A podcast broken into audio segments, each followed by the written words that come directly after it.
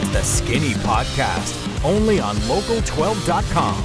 Now, here's Richard Skinner. Welcome into the Skinny Podcast. It's the Bengals post game edition. I'm Richard Skinner, local12.com digital sports columnist and editor with Rick Broering. As always, it's presented by Ryan Kiefer of First Community Mortgage.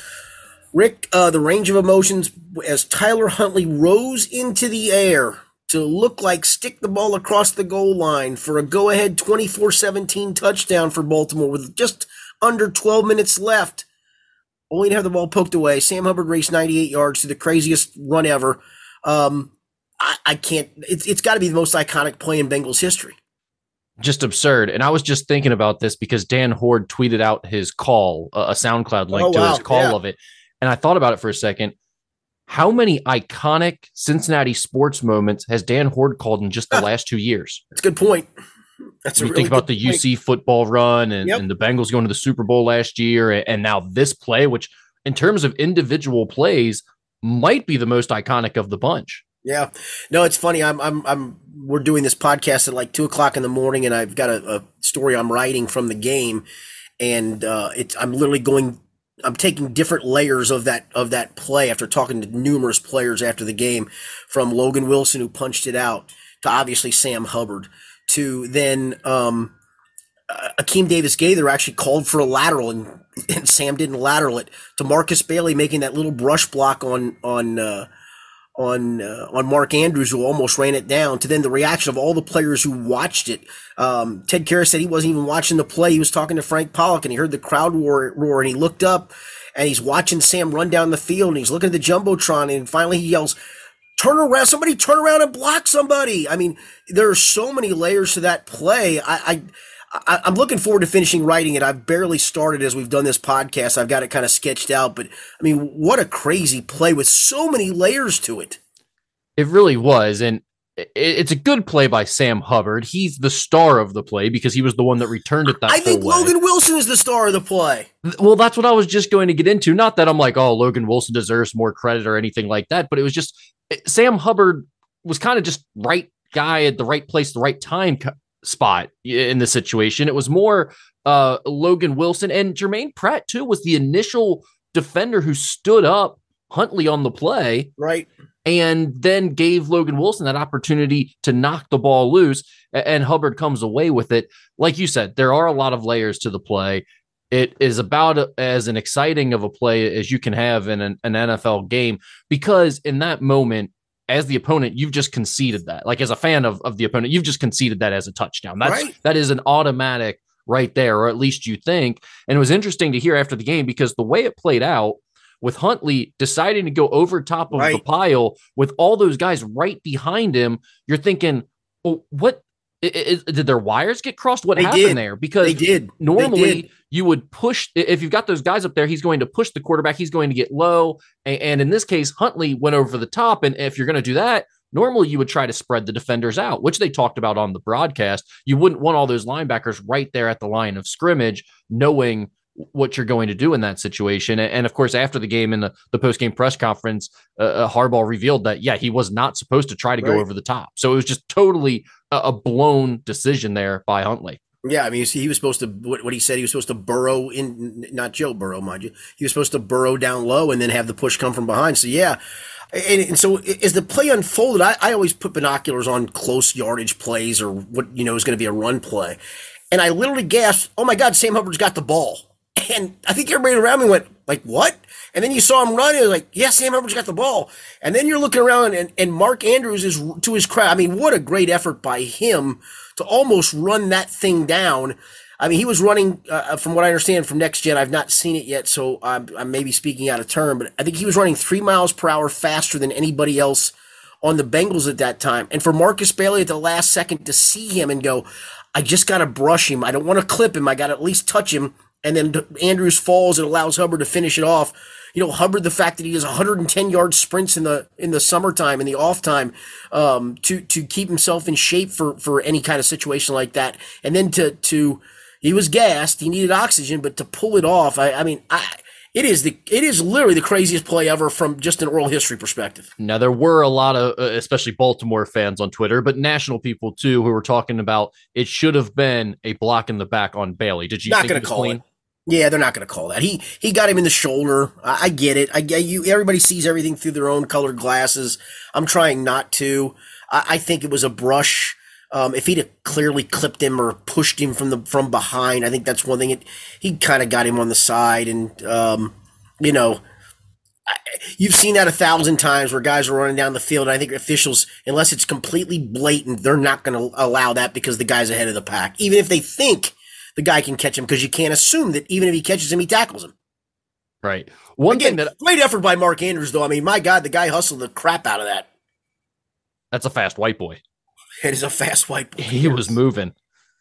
But uh no, that I mean, just an insane play. After the game, J.K. Dobbins, the running back for the Ravens, went off to reporters, basically Yes, said did. he, he is tired of not getting the ball, tired of being held back, said Huntley should have never been in that position on the sneak and, and he should have had the ball, and also said that if they would have had Lamar Jackson, they would have won. Your comments, if any, to J.K. Dobbins. Um, honestly, shut your pie hole and play your role, man. I, I, I get it. I, you know, I mean, know there is uh, some truth to what he's saying about he probably should have gotten a few more attempts, right? He probably should have, but they've always been kind of running back by committee. Um, they like Gus Edwards to slam it up in there. Huntley had some runs in the in the in the in the quarterback run game. Uh, you know, young man, just honestly, I get your frustration. I get that you you wanted to play a bigger role in that. I, I don't even mind him complaining about not getting the touches. To say that you would have won the game with Lamar is absurd because Lamar's quit. Lamar's quit on you guys, bro. He's Yep, that- quit on you. that's lame. That's really lame. And, and in that play specifically, I kind of get where he's coming from because let's face it, Lamar scores on that.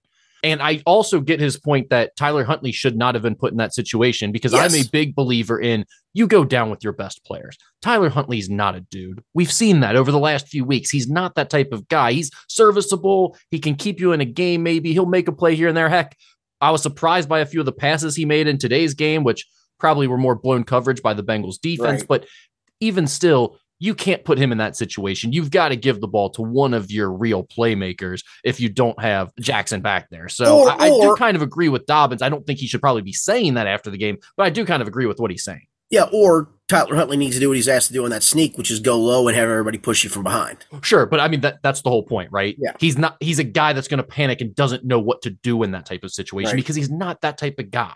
Right. And that that's just the reality of the situation. So I get where he's coming from on that, but obviously a bad look. And the whole we would have won if we had Lamar thing is just as lame as you can get as professional. yeah, it, you know, uh, nice of Lamar to travel with his teammates.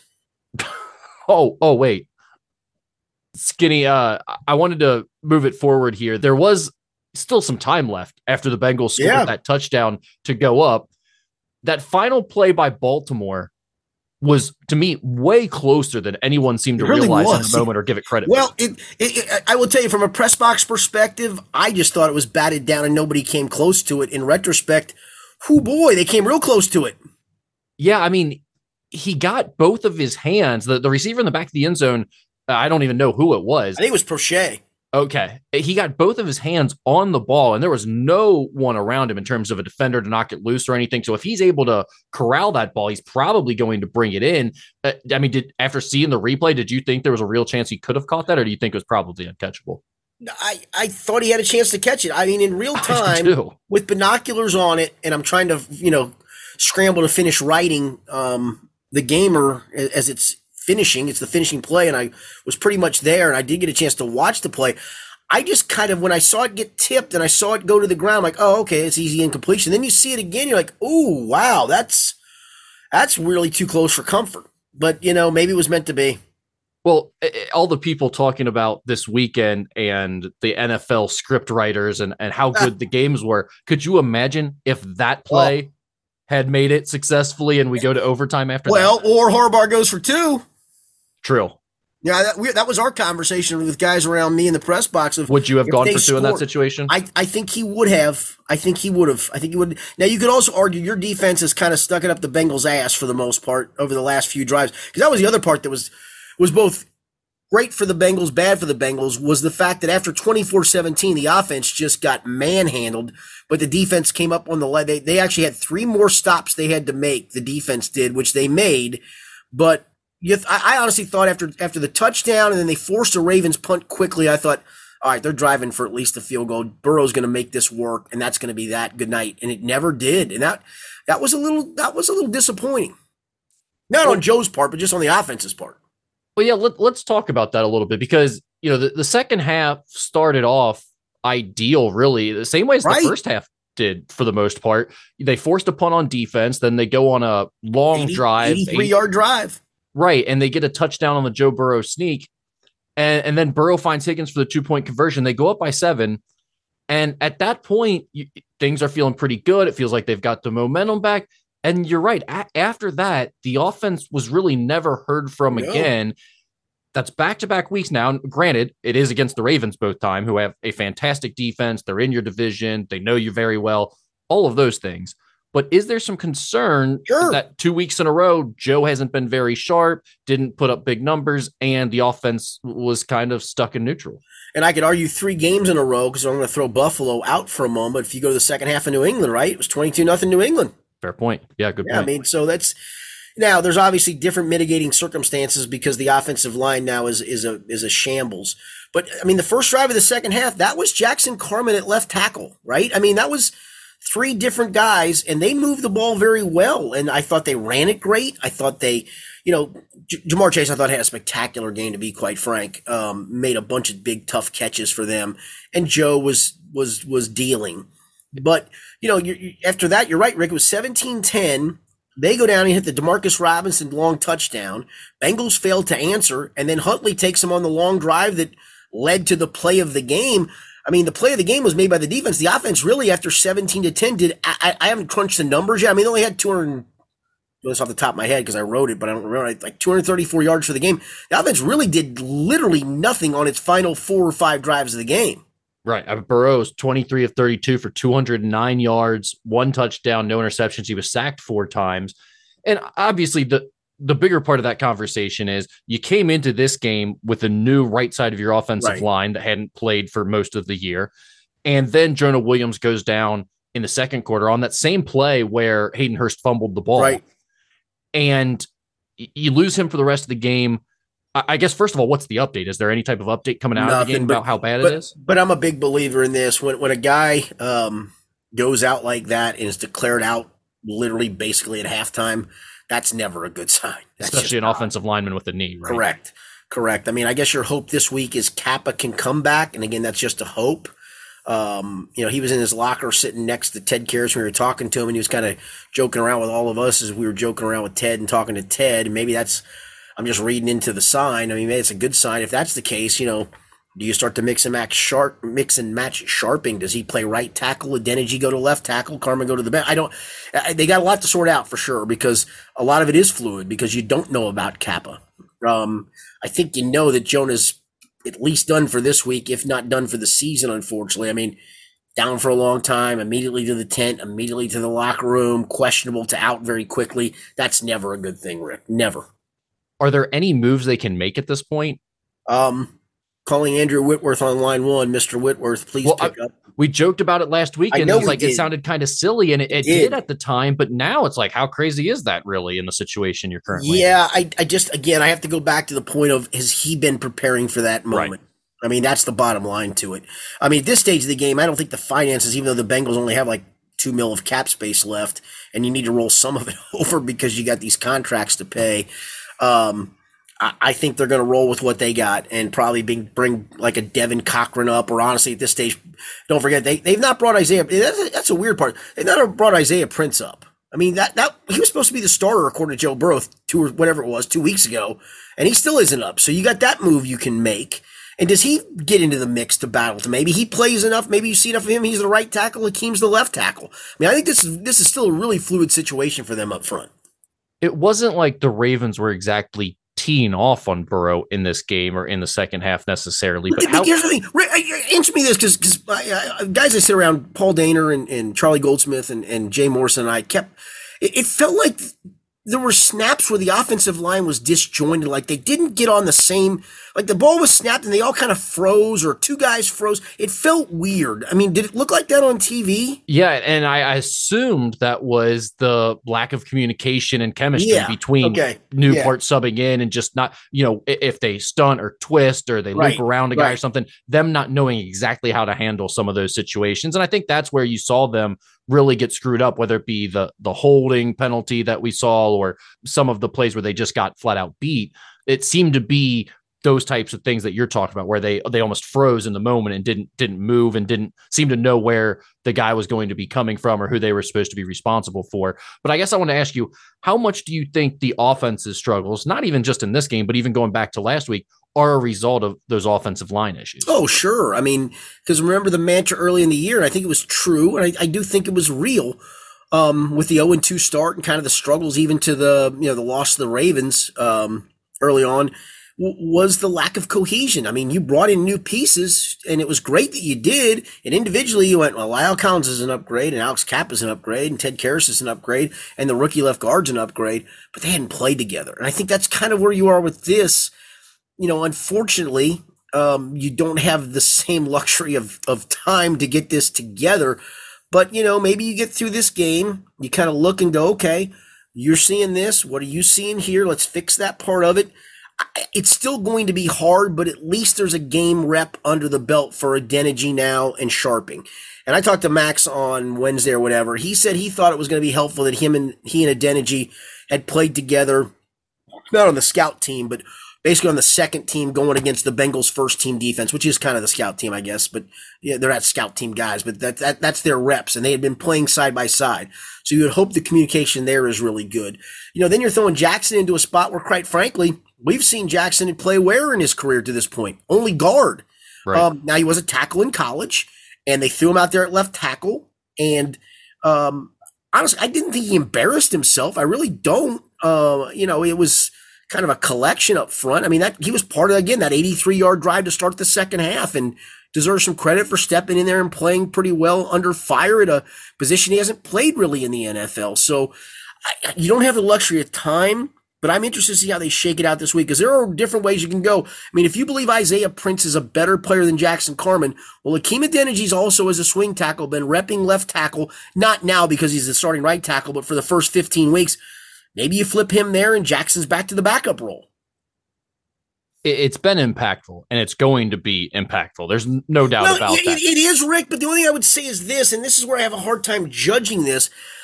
Honestly, I think if you'd had your starting offense, that defense is just damn good. They're good. Well, and that's that's exactly what I was going to ask you about. I mean, like, is this to the point where you go into Buffalo thinking, as a Bengals fan, it'd take a miracle to win with this makeshift offensive line, or do you think, no, this game could be a shootout? Buffalo's defense isn't quite the same as the Ravens' defense, and maybe you'll get in a, a more high scoring game, and the Bengals will be fine. Listen, Josh Allen makes mistakes. He's great. He's obviously superbly great, but the dude makes some weird mistakes. He made a bunch today.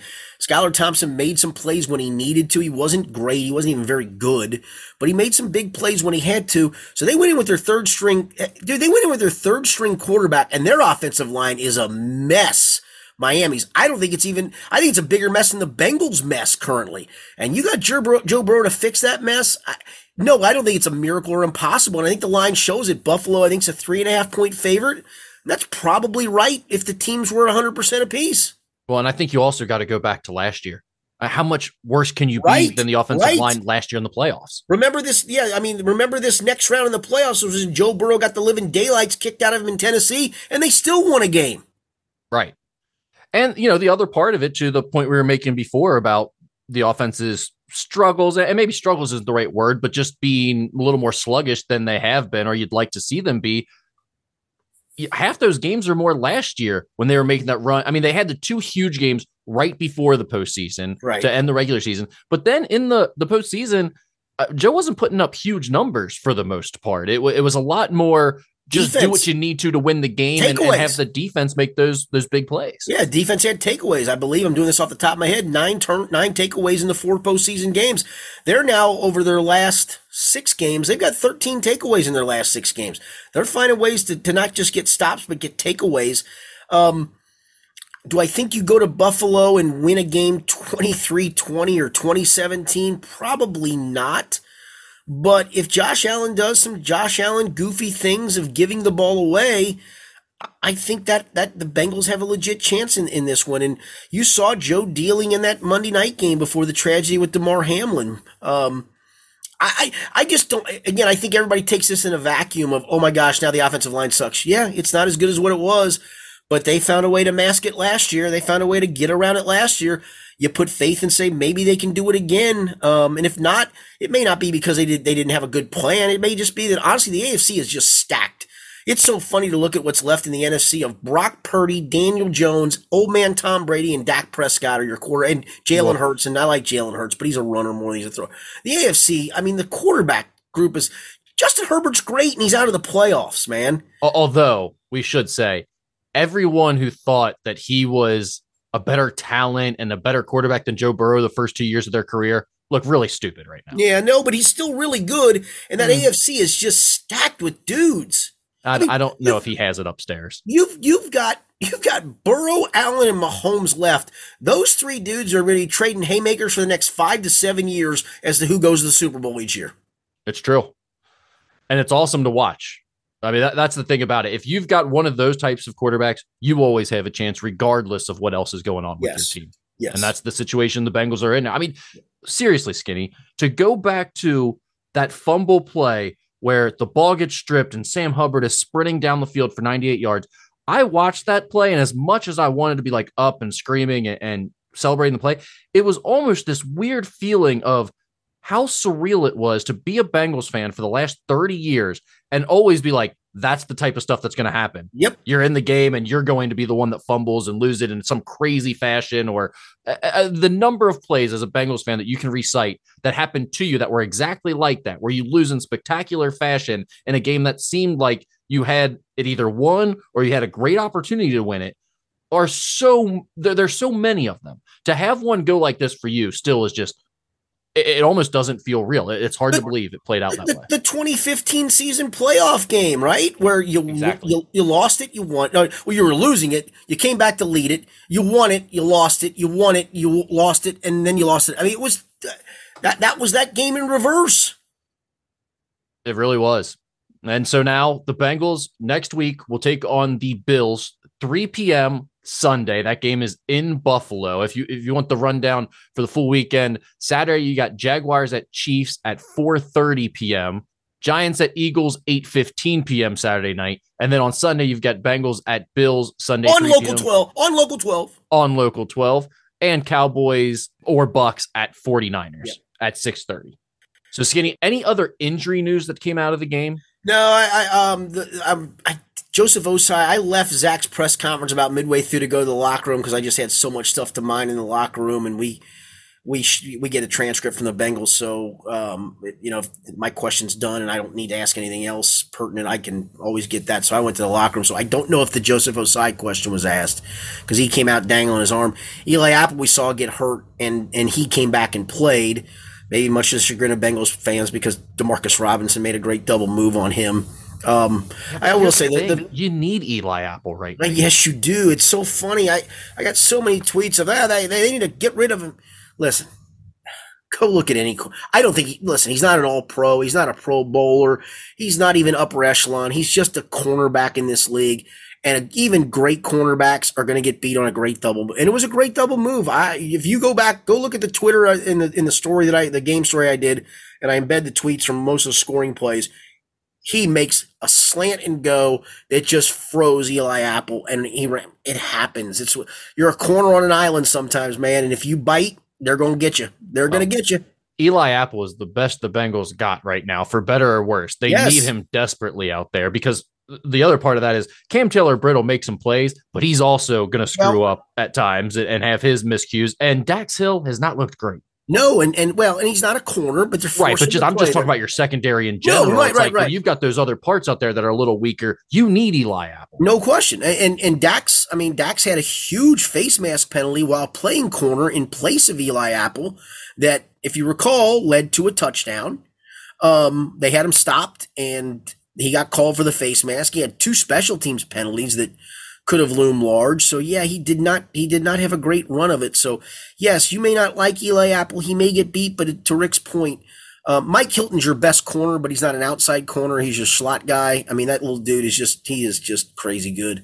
He had um, another great game. He did. He had another great game, but he's not an outside corner. So sometimes you have to separate. I mean, their outside corners are Eli Apple, Cam Taylor Britt, and the backups are Trey Flowers in a pinch, Allan George in a pinch, Dax Hill in a pinch. It's not optimal, man. This is the point where you you you miss Chidobe Awuzie. Despite the fact that I say that, do you know that since Chidobe Awuzie got hurt, the Bengals have not lost a game? It's crazy. It is crazy. But I mean, I, I wouldn't say that has anything to do with losing has Chidobe nothing to do with it. It's just it's it's a crazy, crazy, statistical anomaly, is what it is. Yeah, and, and by the way, thank God they still have Jessie Bates back there, Roman center field for him. Yeah. Or this coverage may look a whole lot worse than it does right now. Yeah. No. The one thing I'll leave you with this is is is and this is a secondary story I'm going to write at some point tomorrow. I, we're hopefully talk to Lou Anarumo, the defensive. We can't talk to coordinators after games, but I talked to a bunch of players about this. Is the fact of of just how much this defense takes the pride of of never assuming the team's going to score on them, never taking for granted in the red zone that, oh, woe is us, we can't get a stop. And they just keep doing it time and time again. And at some point you go, you know what? That's not just luck. That's mindset. That's scheme. That's, that's guys just by, and I'll go back to even, I even asked Logan, I said, why did, why did you punch at the ball rather than, than just try to push him back? And he said, honestly, he goes, um, I was at the stage where I didn't know where he was. I couldn't get to push him back. The only thing I could do was punch at the football. And I said, how hard was it not to assume he was already in? He goes, no, my man. He goes, can't assume there. You got to play it till the, till the whistle. And I thought that was the answer I was looking for. But I'm like, that's what this defense does really well. They, they do find ways to get stops when they have to get stops. And I'll go back to even the Buffalo game. Remember that game? You know, Burrow takes the offense down, bing, bang, boom. He looks like he's ready to just dice and slice and move the whole thing through. And um, Buffalo comes right back, which you knew they're going to get a bunch of yards. They average over 400 yards a game, but in the red zone, held them to a field goal. And maybe that game would have come down to literally that red zone stop.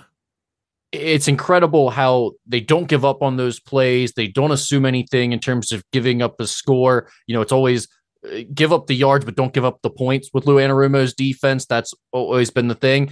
But the other part of it, Skinny, is the opportunistic turnovers that right. they it's not just luck at this point. You, no, you go correct. back to last year, you see the run they had, you go, okay, that's great, but they got lucky with some of those turnovers. At this point, Skinny, seeing what they just did to close out the regular season, seeing what they already did in this first playoff game, where you know, I mean, they haven't had a defensive touchdown all year, and then back to back games against games. the Ravens, right. they come up with defensive touchdowns, they get the interception too. I mean, this is just it's part of the system. It's part of who they are, their culture, and what they do as a defensive unit under Lou Anarumo. And yeah. I mean, it's impressive. Yeah, and to the to the point of the, the interception, again, I'm looking forward to talking to Lou about it. He won't give away obviously company secrets, but it looked like that Tyler Huntley didn't think Akeem Davis Gaither was going to be where he was to make and it was a great diving interception, but it was almost like he didn't know he didn't expect him to be there. So did Lou give him a little wrinkle that he didn't expect and slung it out that way? And all of a sudden, oh crap, there's a dude and he makes a diving interception.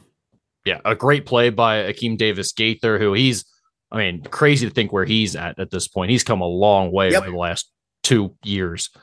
Uh, but yeah, I mean, just a- anything else really to wrap up this win, which was no, it's just it's a it's, I mean, it's, it's, hard to believe we're at this point in Cincinnati, right? Where we're just we're talking about playoff wins again. Yeah, I you know I was the, the craziest night I've covered probably any sporting event in my lifetime was the night of the the the crazy 2015 season playoff loss, where there was so much to unpack from dudes running up the tunnel acting like fools to penalties at the end to Pac-Man going off on Instagram. I mean, I literally stayed up all night working on stuff, and I had to do a radio hit and out of place market early the next morning, the Sunday morning, and um, I was gassed. This one was just this was this was crazy in a good way, where you're like, what just happened, and how did that happen? And that's where I, I finally, I, as I was walking down to the locker room, I'm like, what, am I, what do I want to write? now? I, I'm like, I want to write about the opportunistic defense and why are they so good at it? I've written it before, but man, in this setting, then I'm like, no, you know what? I'm going to talk to all the dudes involved in the play, and let's just unpack the play for tonight. And so I'm, I'm, eh, Rick. I'm at a stage in my career. I don't enjoy the writing part of it as much as I enjoy this and the reporting part and all those things. The writing part to me can be a chore. I'm actually looking forward to kind of writing this tonight because I want to see how it unpacks itself because there are so many good quotes in my opinion and just kind of like I said, from the guy who makes the play to force the fumble, who doesn't even see it until he hears the crowd roar and sees Sam running the other way. And then he said, Yeah, I just started jogging because I figured he's going to score and I'm tired and, and we're going to have to go back on defense. To, to Sam Hubbard himself, to Akeem Davis Gaither want the lateral, to Markus Bailey making the block, to to Ted Karras on the sideline, not even watching till he hears the crowd where he's talking to a, a, position coach, and then he's like yelling like a crazy man. To Joe Burrow and to Joe Mixon, the, just the reaction of all the players who then saw it. Uh, you can only imagine to Zac Taylor. I mean, to, to all of those things. There's so much to unpack from it, but I'm actually looking forward to it because it was it was crazy good. All right. I think that's a good place to leave it. Bengals at Bills next Sunday, 3 p.m. We'll be back to break it all down after that one. And of course, we'll have our weekly potpourri podcast sometime in the middle of the week, Wednesday or Thursday. Yes, indeed, because we got a lot of college basketball to discuss, as we always do. Xavier's rolling. Kentucky gets a win. UC got a win. NKU got a win. So we got a lot to talk about in games this week as well. For Rick Broering, I'm Richard Skinner. It's been the Skinny Podcast, the Bengals post game edition presented by Ryan Kiefer of First Community Mortgage.